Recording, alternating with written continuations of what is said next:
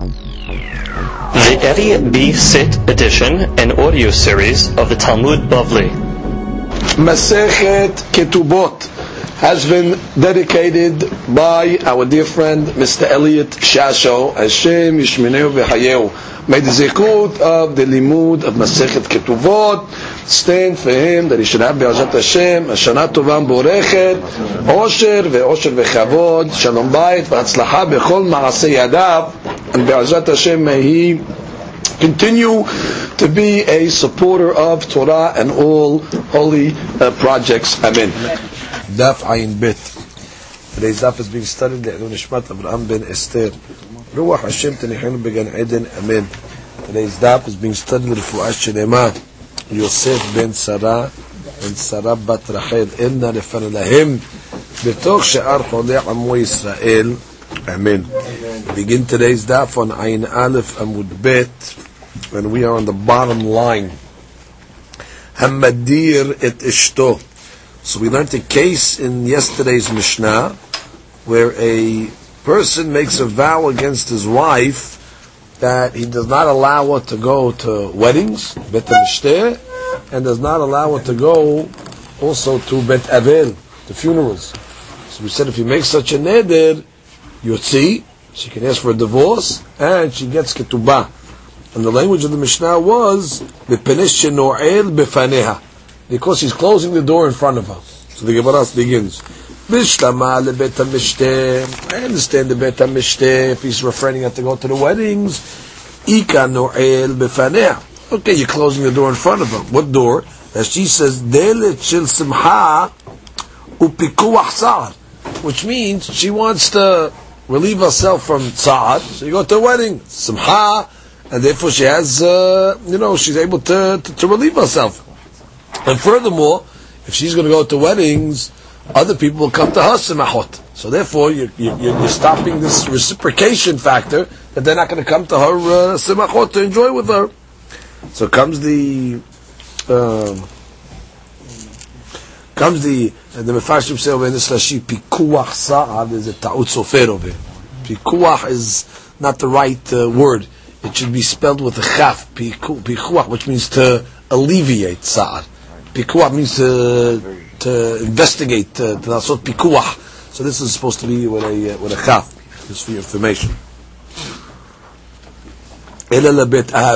But stopping her from going to the Bet Avel, Maino El Befaneh Ha'ika. What doors are you closing by stopping her from going to a Bet Avel? Which means it's Sa'ar over there. So who wants to go to a Bet Avel? So comes the Gemara and says, what is she losing? Kana, lemachar himeta. Our because one day she's going to die. The end called Briya Sofda. And nobody's come to eulogize her. Which means she didn't go for others, so people are going to say, she never went to anybody's Bet Avel, and she's going to end up getting no eulogy as a result of it. The Ika Da'amri in Kol Biriya Sofna. Sofna, as she explains, is Kovra. Nobody's going to bury her.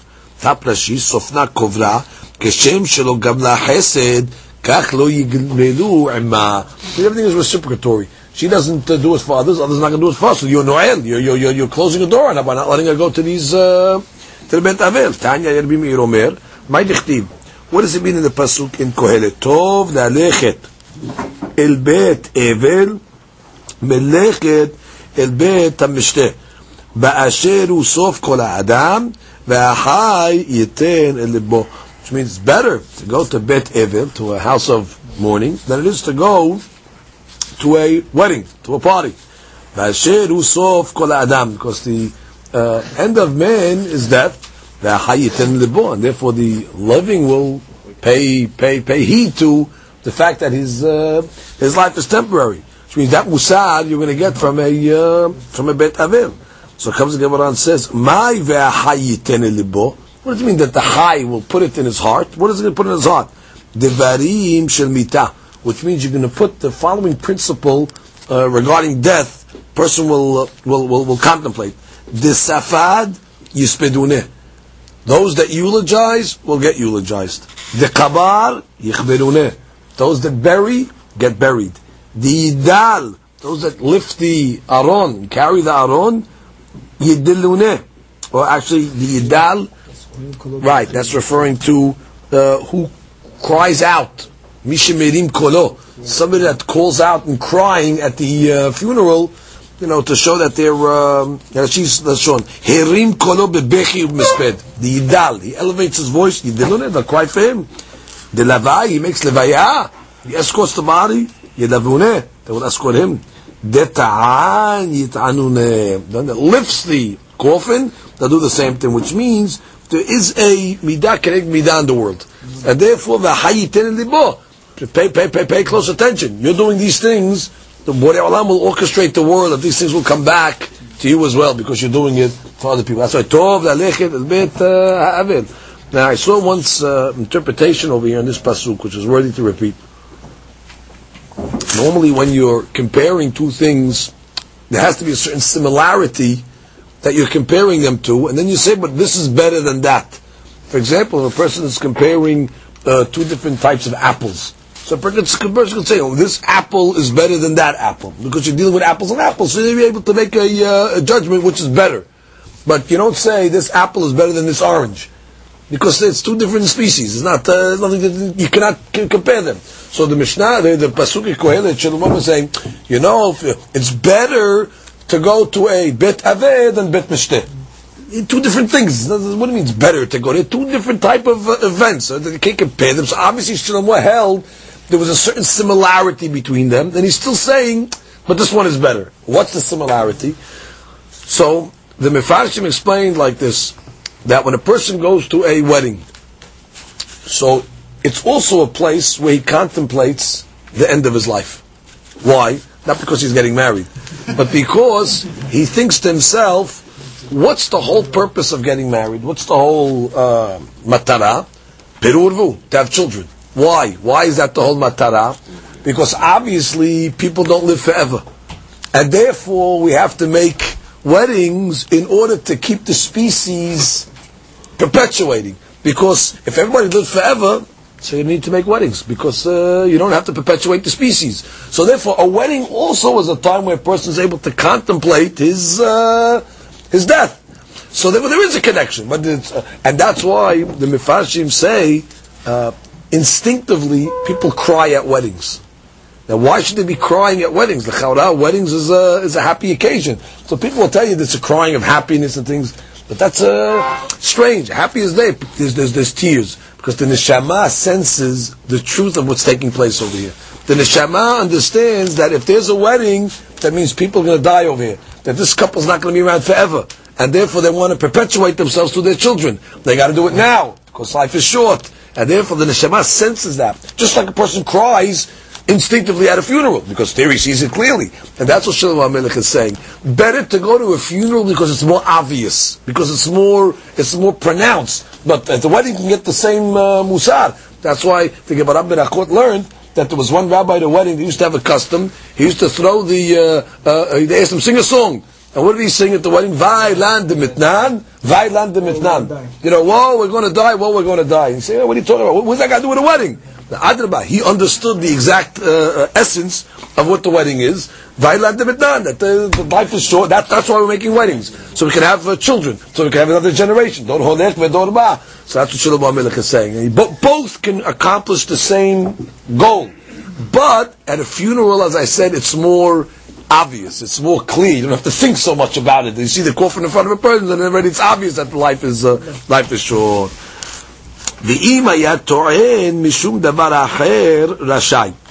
but if the reason why he's refraining her from going to the weddings or to these funerals is because of davar acher, because of another item, so then already he's permissible. The neder is kayam, and he doesn't have to get the divorce and give her a ketubah. What's the davar acher?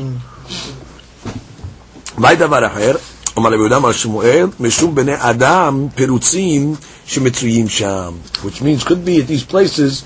There's people that are pirutzim, that are not the immodest people, immoral people. So what is he worried? If his wife's going to go to this wedding, Chas v'Shalom, she can become taken advantage of by these pirutzim. So if he makes them neder to protect his wife from the pirutzim, then already it's considered valid. Amar Rav Asher, lo amar ela d'tchazek. That's only talking about when it's a hazakah that these people are in these places.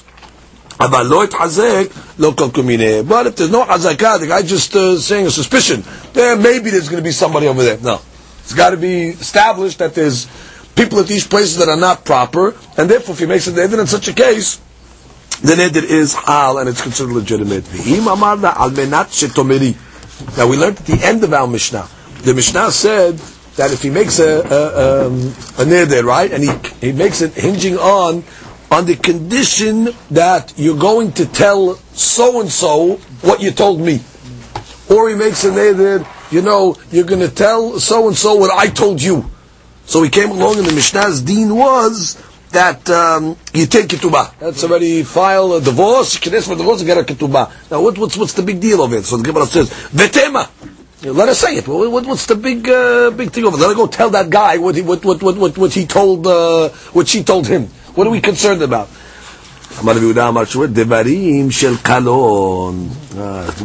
private items that are embarrassing, which means, for example, she tells the wife, go to that guy and curse him, and tell him things of hiruf and giduf. And therefore, she's going to embarrass somebody. She's not obligated to go now curse somebody out because the husband says to do such a thing. So therefore, devarim shel kalon, she can say, listen, I cannot live under such a neder. Give me a ketubah and take a divorce. If it was a normal thing, I go tell him good morning, then of course, but I go do that. And she has to fulfill the vow that the husband made, and no problem. But in this case, over he's putting her in a position where she's not obligated to go tell somebody devarim shel kalon. Therefore, they didn't have the Mishnah as such. So he tells her, I want you to empty out into the garbage can. Which means fill up and empty out in the garbage can. So take out the garbage, it sounds like. So he says, he makes a neder with such a contingency, that so the Gemara says, let her do it. What's the big thing? She empties things out in the garbage can.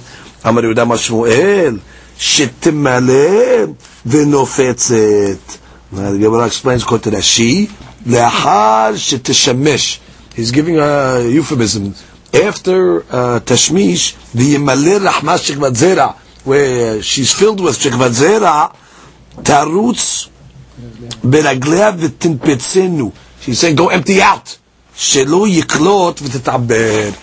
telling his wife go empty out the garbage can, which means the zera that he just put in her, empty it out quickly because he doesn't want his wife to become pregnant. So the Mishnah's saying it in a nice way. Go, fill it up and put it in the garbage. So, and what's the claim over here? Why can't she claim divorce? She wants to get pregnant. She has a right to have children. She wants to do piru. There's not obligated, but you can't tell the wife not to have children. So therefore, she has a right to get divorced. The Baraita has a different interpretation. Fill up 10 pitchers of water. The ta'areh the ashpa and go pour it into the garbage. So comes the Gemara and says, "Bishtama leShmuel." I understand according to Shmuel's interpretation that's the shekvat zera. Mishumaachi yutzi v'yitin ketubah. I understand why you have to be motzi. She wants to have children. Her husband cannot force the lady not to have children. So therefore yutzi v'yitin ketubah. Ela lematnita ma'ina lafkala mina ta'abid. But according to the Baraita, what's the difference? Let her go take 10 buckets of water and throw it into the garbage. What's the big deal that already she can claim that she wants a get with ketubah? Amar Rabbi Yochanan, Amar Yochanan, this she need eat keshota because she's making her look like a fool, embarrassing his wife. When she's going finding jugs of water and pouring it into the ashpa, people think she's crazy. So the husband's doing it in such a way to put his wife in such a light. So therefore, she can claim that she wants a get and she will get a ketubah. Amar Rav Kahana. Hamadir itishto. Person makes a neder to his wife. Shelo tish'al, which means that she cannot lend, she should not borrow things. She cannot borrow things. V'shelo tash'il, and she should not lend things out. You can't borrow anything from the neighbors. You can't lend anything to the neighbors. For example, napa v'kabra, basic household items. Napa v'kabra, the sifter and the sieve. V'rehayim, that's the millstone. V'tanur, the oven. Yotzi v'yiten ketubah. That's already filed. She can claim for a divorce and she gets ketubah. What's the reason? Shemasi'ah shemra b'shchunoteha. Because he's giving her why his wife a bad reputation. Well, the neighbors come on and say, oh, this lady over here, she won't lend you anything, you can't, she doesn't lend out, she doesn't, she doesn't let you, she doesn't take, she doesn't receive, so she's giving you a bad reputation. She doesn't want to have a name like that. Like this, or similar, Hamadir et tishto. Same case, right? He makes a nidr against his wife, Shelo tish'al, which means she cannot borrow, she cannot lend out, she cannot borrow herself, she cannot lend out to others. These are all metallic, these are all movable goods. Why? Again, giving her a bad reputation amongst the neighbors. Go the other way. She made a neder. She's not going to borrow anything from others. Nor is she going to lend out. She made a neder on herself.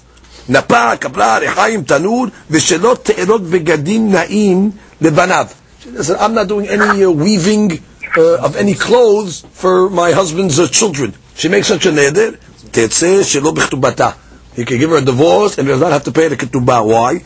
Because that's the opposite. She's giving him a bad reputation. What kind of wife is this over here? She doesn't, she's stingy and she's, why? Because now the people are going to think that he told her.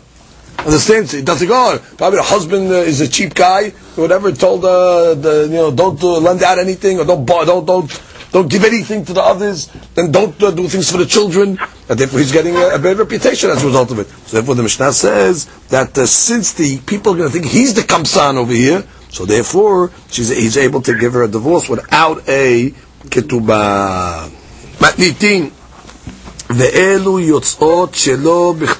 The following ladies, the husband is allowed to divorce them and not give them ketubah. Ha'overet al dat Moshe v'Yehudit. So dat Moshe is, she goes against Torah law. Dat Moshe is the Torah, Torah Moshe. She transgresses Torah law, and specifically we're talking about the transgression of Torah law that affects him. I mean, he's affected by such a transgression. V'Yehudit.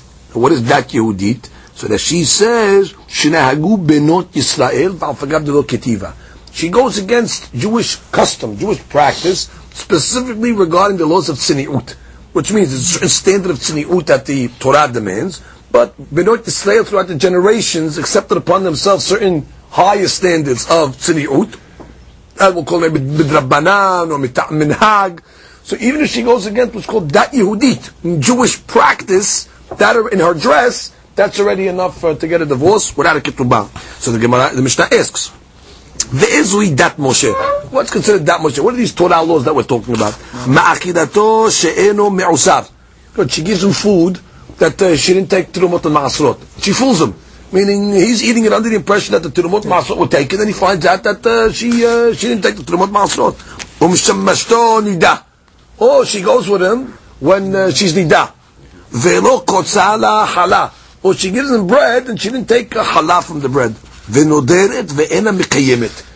makes vows, and she doesn't keep the vows. Now we have to see in the Gemara, which vows are we talking about? What does he care? She makes vows and doesn't keep them. How does that affect him? So we'll see exactly how. Ve'ezui dat Yehudit. And what's considered dat Yehudit, where a person gets divorced without a ketubah? Yotz'a v'rosha parua. She goes out in the marketplace with her head uncovered. She doesn't cover her hair. Ve'tava v'shuk. Or let's say she's like immodest, where she's, let's say, weaving in the marketplace, and she talks to people. So therefore she's like flirtatious, or she's talkative to other men in the marketplace. Out. If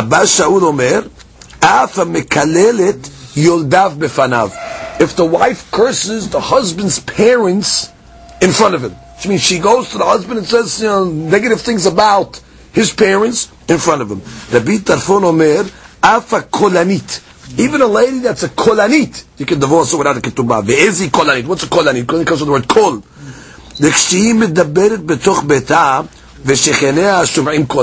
Which means she's a yeller, she's a screamer. Which is when she's talking in the house, the kol, the neighbor's already able to hear exactly what she's saying. So she's such a lady that's a kolanit, they can already get divorced. Okay, comes the Gemara now and says, Ma'achilato she'enu me'usar. A Okay, so she's feeding him stuff that's not me'usaf. That's not the intake terumot ma'asrot. Hechidameh. So the Gemara wants to know practically what's the case. How can a husband ever come to eat things that are not me'usad? Give me the scenario. If he knows already going in that the stuff was not taken to the masrot, nifrosh, he just won't eat. And if he doesn't know, how's he going to know? Which means, how does he end up finding out that the stuff wasn't taken to the masrot? If he doesn't know, he doesn't know. How does he end up finding out? Gemara says, the case is talking about like this. She comes along and says, listen, don't worry, everything's good over here. Kohen so-and-so, he came, he took the terumot, ma'aslot, the chavod. So he trusts her. Ve'azil shayleh, then he went to ask that Kohen that she mentioned, ishtekach shekra, and the guy said, I never took terumot, ma'aslot. Then the Gemara said that he's believed. And therefore, that's exactly a case where he ate it on her testimony, whatever her claim, but what the Kohen came along and denied that he ever took the terumot. And therefore, he can give her a divorce. Comes the Gemara and says, okay, the case is he's with her, she's with him when she's nida. Again, hechidameh, what's the case? Again, if he knows that she's nida, so he's going to be poresh, not going to have a go with her. Oh. Now, if he doesn't know, the Gemara says, just let him rely on her to say she's not nida, which means like this: the Gemara cannot ask in this case that if he doesn't know, minayada is going to find out. Because he'll find out if he goes with her, he'll see blood on him, and he'll know that she's nida. That you're going to find out. So obviously, we're talking about over here that the question is she's coming along and saying she's fine. So the Gemara, if he doesn't know otherwise, why can he just trust her when she comes along and says, "I went to the mikveh"? Because there is a ne'emanut that the Torah gives to a lady, that you believe her when she says she's Torah. How? How do we know that a nidah counts 7 days for herself? Which means you could trust the lady when she comes and tells you, I counted my 7 days, and I went to the mikveh. Yeah, she doesn't need edim and all that. She's ne'eminat. How? Which means she got herself. She doesn't have to have a testimony and things like that. So therefore, the case is talking about over here, what? Where she said that she went to the mikveh, so then the Torah says she can trust her. So what's the problem?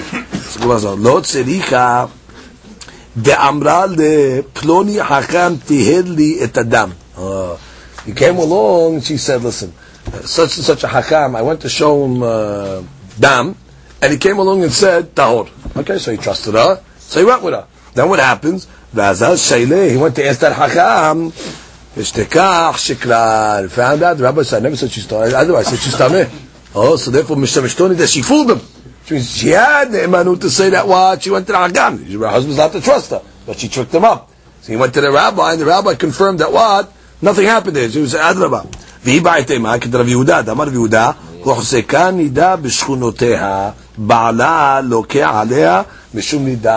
We have a rule like this.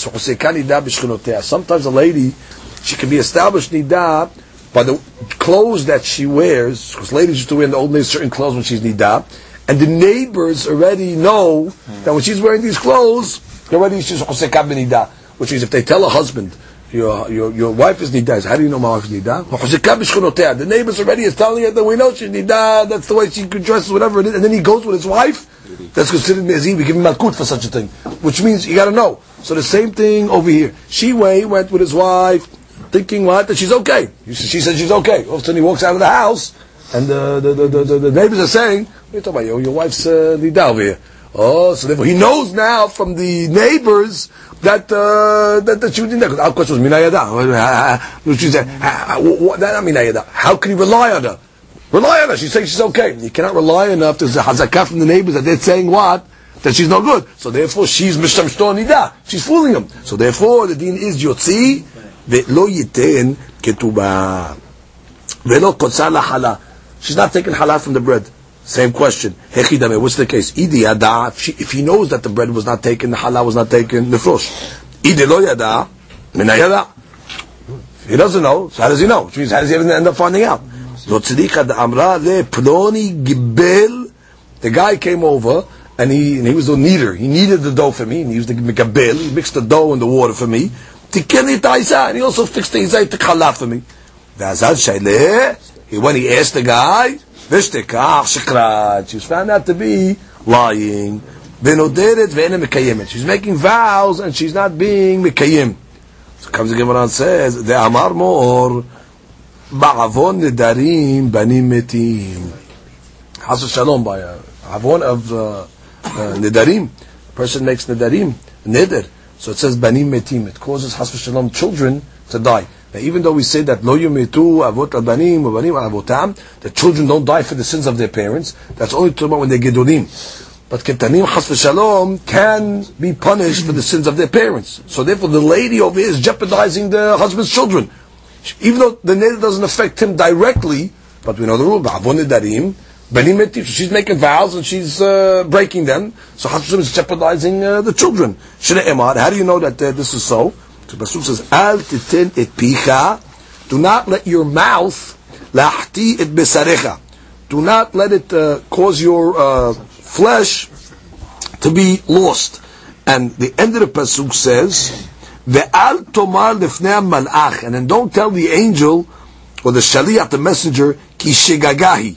That was a mistake. Lama yiksof ha'eluim al kolecha ve'hibel et ma'asei yadecha. Why are you going to let God damage your handiwork? So the Gemara says, "Ve'ezuhi ma'asei yadav shel adam." What's considered the handiwork of a person? Which means a person makes the darim, doesn't keep them. Shlomo HaMelech says in the Kohelet, v'chibel et ma'asei yadecha.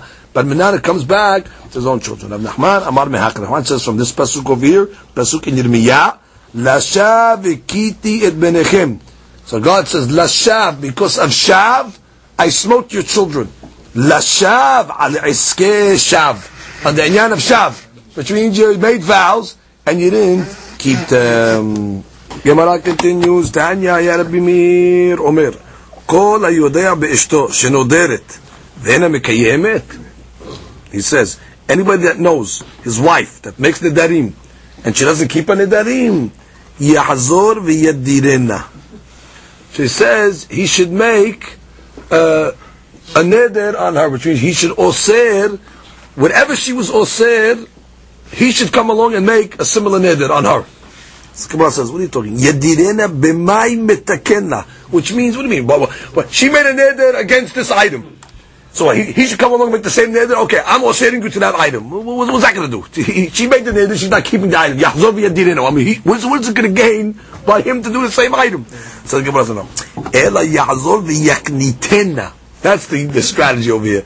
He should go get her angry, in order that she'll make the neder b'fanav v'yafedla. She's like this. Let's say this lady's accustomed to, making a certain type of neder, right? But the husband's not around to make hafara. He doesn't hear it, and therefore she's breaking the nedarim all over the place over there. He doesn't want to live with such a lady. So they say, you know what? We have a strategy for you over here. You come along, get the lady upset, do something to get her all nervous. You're going to cause her to get that neder out. So she goes, I'm making a neder now, I'm not going to do this over here. Okay, beautiful. Don't tell anything. Go inside, say, batel, veto. Now the neder is not on her. So once the neder is not, what do you mean second time? She did it to herself. No, she's not doing it to herself. We're saying, get the neder out, so you'll hear it. Once you hear it, you're going to go now inside, veto, hafara. Good. So now, even though she in herself is going to break it, but it's not going to affect. First of all, there's no neder on her. Now, she might not know that, but it's not enough where the banim are going to be metim. So therefore, he's giving you an idea to be meir, that if your wife is a nedranit, and you don't, you're concerned that she breaks the darim, just set her up where the neder will come out of her, and don't tell you anything meferet. Just, okay, very nice, you got her angry, go inside, mefer, at least you're protecting the kids. Now the kids are not going to die because really she's breaking the neder, but she's really not breaking the neder. Oh, so comes Gemara and says, no, that's unacceptable. Why? Gemara says, Amrudo, they told the Bimir, Ein Adam Dar im Nahash Bechfifa. You can't live with a snake in a basket. Which means, Exactly. You're going to get bit, which means you can't protect yourself 24 hours from a snake.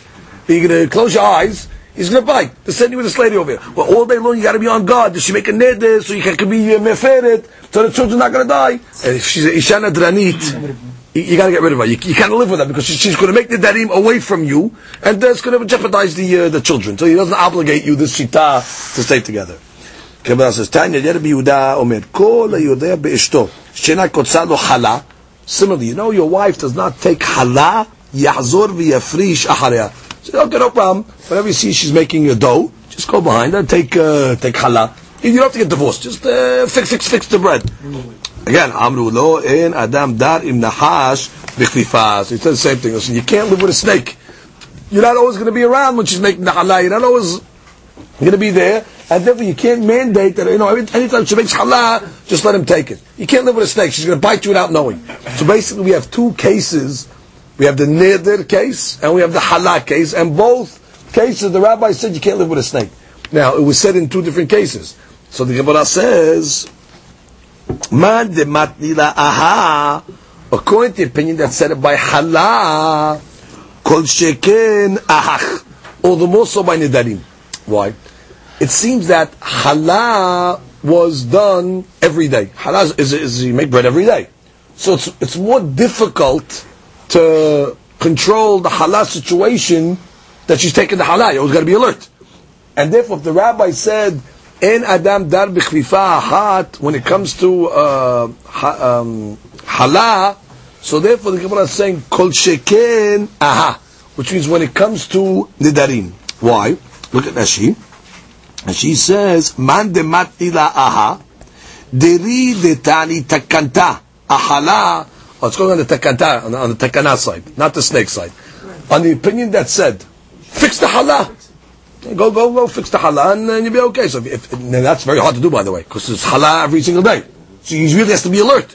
So if you're giving him an answer, fix it, kol sheken, we're going to tell him, stay married to the nadranit, because she doesn't make that many nedarim. Nedarim are not so common like halal, and therefore, for a common case, we have to be much more alert. He's telling you, fix it. Koshkin and nedarim that are not so common, fix it. However, the opposite, avamad matni ahach, which is the one that said it by nedarim, aval ha zemnin de mikle ve'achir. But by halal, you can always be alert. Maybe she's going to make a bread that you weren't aware of, and you're going to end up eating it. So therefore, even though he says fix the nedarim, you can say because nedarim are easy for him because she doesn't make them that often, so he'll be aware of it. But halal is too prevalent, and therefore you can't give him an option. Just fix it. We don't fix it. Sometimes you're not going to be right to fix it, and you're going to end up eating it by mistake, and then what's going to happen? So therefore, he says in that case, somebody cannot live with a snake. Okay, now we discuss dat Yehudit, which is the certain laws of sini'ut that the ladies accepted upon themselves, and of course the lady's not being careful with this laws of sini'ut, you can give her a get without a ketubah. So it says, she goes out without her hair covered. So the Gemara says, Rosha parua deoraitai. So we talk about, you think dat Yehudit is a lady that doesn't wear a hair covering? Which is mashma, like a minhag Yisrael. What do you mean? That's not dat Yehudit, that's dat Moshe. How do you know that it's the Torah law that a lady has to cover her hair? Diktiv ufara et rosh haisha.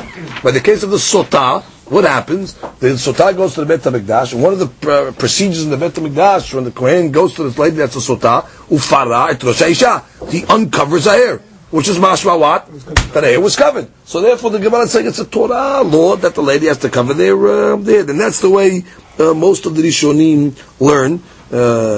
The Meiri, etc., that covering the hair is a doraita law. But we must point out, as the shita of the Terumat Adeshin and Siman Resh Mem Bet, that he quotes from Harambam, that's mashma, that covering the hair of a lady is only isur derabbanan. And therefore he wants to learn that when it says in this Gemara over here, doraita hi, it means it's a remiz mid doraita, it's rasmachta. That's because we pointed out over here that it's someone to say that this deen of covering the hair is only by nisu'ah, only by a married lady, like the case of the sotah. She was a married lady, but it's not by a penuyah. Gemara continues, V'tana de Rabbi Yishmael, Azhara libnot Yisrael. We learn from this pasuk over here, Parat Rosh Hashanah, a warning to Benot Yisrael, Shelo Yitzru B'froa B'parua Rosh. So comes the Gemara and answers. Deoraita kalata kalta shapir dameh, which is mirat Torah. All she has to wear is a kalta. Kalta literally that she says sal. It's like a basket or a netting. Sheyesh lo milemata bet kibud leholmo berosho. Like that's, you know, like a basket has a hole in the bottom, receptacle. She just puts it on her head. Ubet kibud milmal letirbo plachu pishtam, which means there's holes on the top.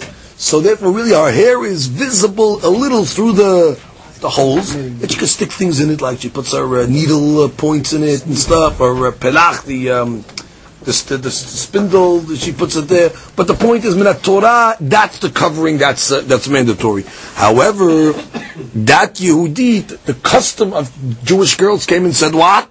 Afilu kaltan name asur. Even that netting, that basket is assuming it's got to be a regular full covering where no hair is being shown. So that's what it means. If a lady comes along and she goes against that Yehudit, she goes out in the Shut Rabim and she's wearing this basket over her head, but you can see the hair through the basket, divorce without a ketubah, you already over it all, that Yehudit. Amar of Asa, Amar of Yochanan, kalta en ba mishum peru arosh. Oh, so Yochanan said a big hadush over here. He says, no, kalta is not considered peru arosh, which is if a lady goes out with this kalta berosha, it's not considered an isur. Right, so that's not a problem. So comes the Gemara and says, Haviba Rabbi Zera. So Rabbi Zera analyzed. What do you mean it's not parosh? Where were you talking? Ilima bishuk. If you're going to tell me about that he's talking about in the marketplace, and if a lady wears this in the marketplace, dat Yehuditi. What does it mean, dat Yehuditi? Which means, even though there's no Yisud Doraita to wear this, you're right, but you have an issue of that Yehudit. The Yochanan is telling me that no, if you wear this kaltab b'shut rabim, no problem. Oh, no problem deoraita. But we just established there's a problem with Rabbanan that the kaltab is not enough from Torah. You need a regular covering. Ela b'haser. So must be was talking about in the haser, which means a lady even in the haser she has to wear the kaltab. That's what Yochanan is saying. And if you wear a kaltab, this basket, in the hatzim, in the courtyard, a private courtyard she has in front of the house. We don't remember the courtyards, right? They used to live in courtyards, they have their homes. Boys, and in front of the homes, you have, let's say, the courtyards, like the Shuti Yahid. Yeah. So that's what he's saying, that when she's in the Shuti Yahid, in the Hatzir, so the Kalta is okay. So the Gemara says, Imkin, lo enachna bat la'avram abinu, she yoshevet ta'at ba'ala. She didn't leave anybody to stay married.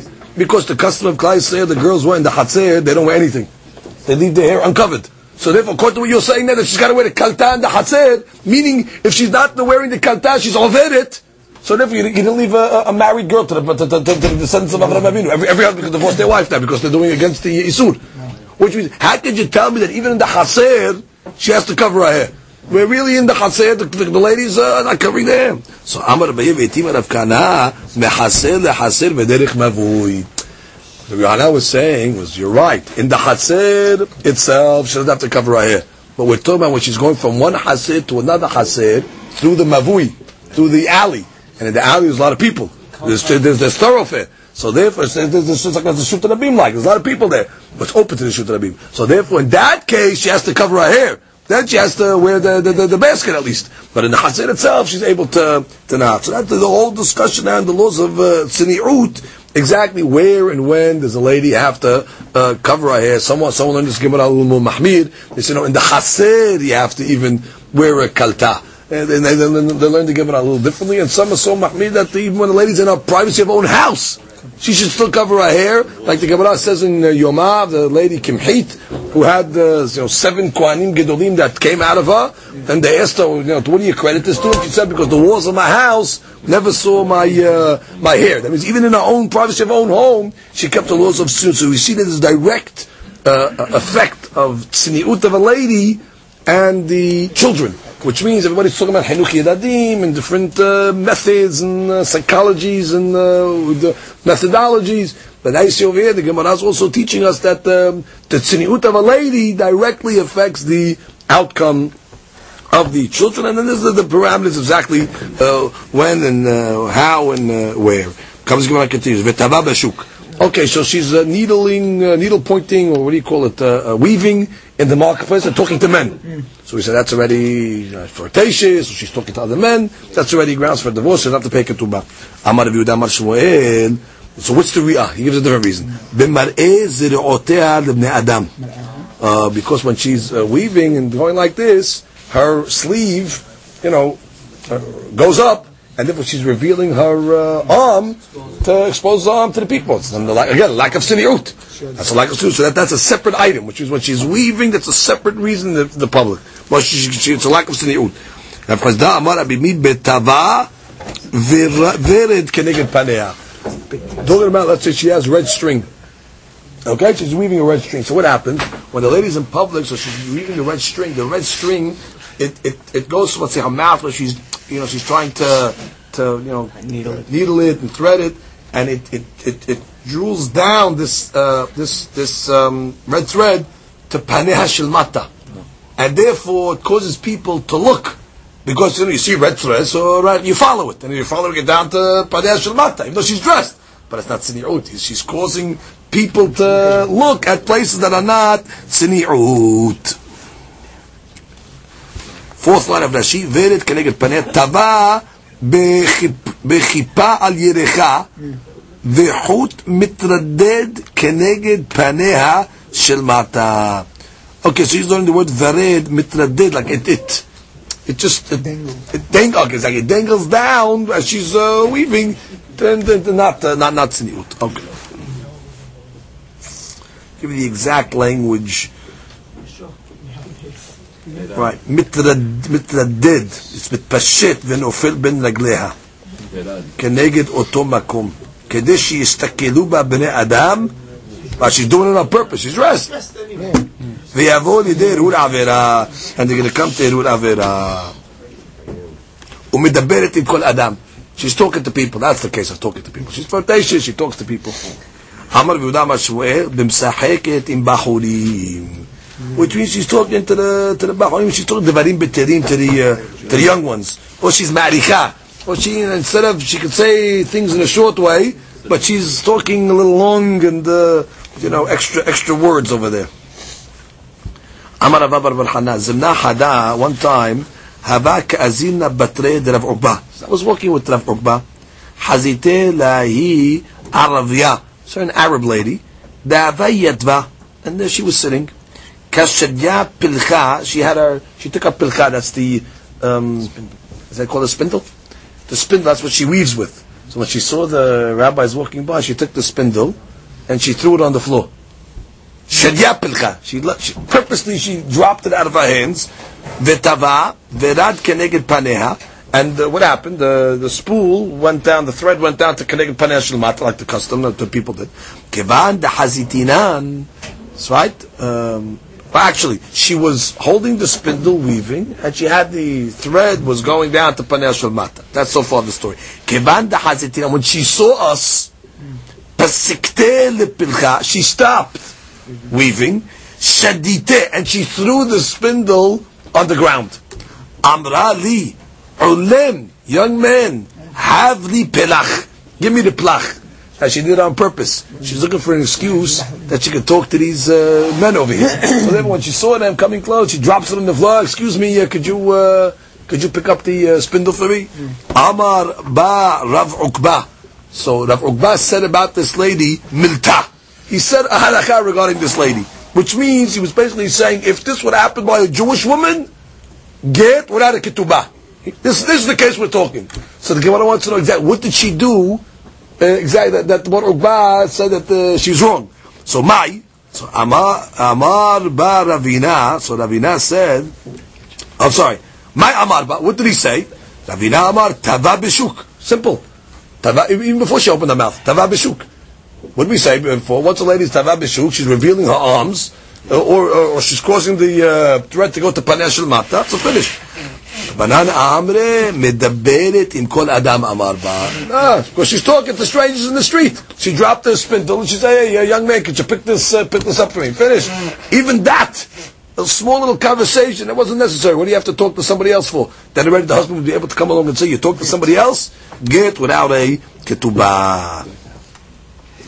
Abba Shaul Omer Afa Mekalelet Yoldav Befanav. So is that a lady that curses her father, her husband's parents in front of him? Amar Rav Yehuda Amar Shmuel במקללת יולידיו בפני מולידיו.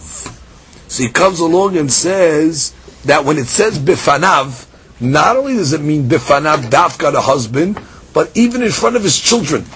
Molidav, which means the mother goes in front of the children and says, you know, you hope something happens to you, to your father's parents or something like that. She's telling the children. That's already considered bifanav.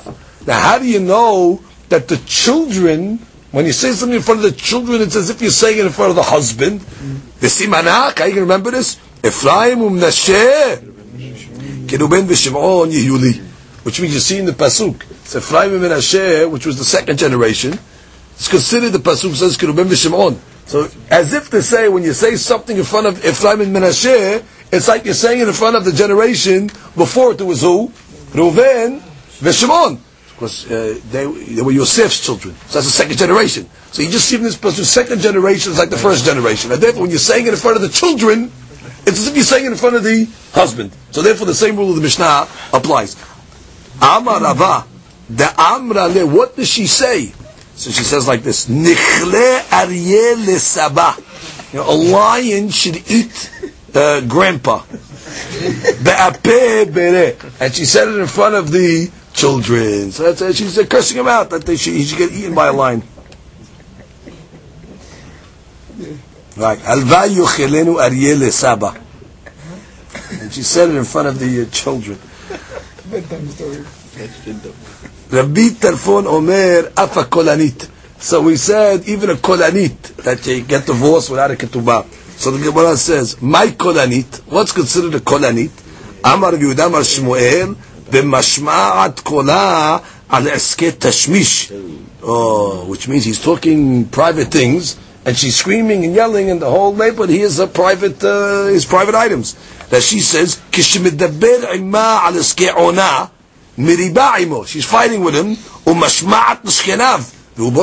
He's embarrassed. She's talking private. He's talking private items with him, and she's screaming. B'matnitat tana b'mishameshet b'haser zu. The case is talking about where she has tashmish in this chaser, v'nishma kora b'chaser acheret. But she's loud in the tashmish because she's bitzar. She has pain. And therefore she's screaming during the tashmish because of the pain, so the neighbors can hear it. So that's already embarrassing for the husband. And she says, kora she tashmish kashela. The tashmish is hard for her, it's meaning it's painful. V'so'eket. So comes Gemara and says, v'nitiyag b'mumin. Which is the next Mishnah is going to discuss different mumin blemishes that a lady has that you can divorce her without a ketubah. So what, that's the chayra as a blemish. She cannot have tashmish. She's screaming and things like that. She has sa'ad. Why is it put in the next Mishnah? So it says, the next Mishnah. You're right. Go back to the original answer that she's a kolanit, meaning she's fighting with the husband and tashmish and ona, and she's loud. And the neighbors are able to hear this item, and therefore it causes them busha. Baruch Adonai Le'olam. Amen.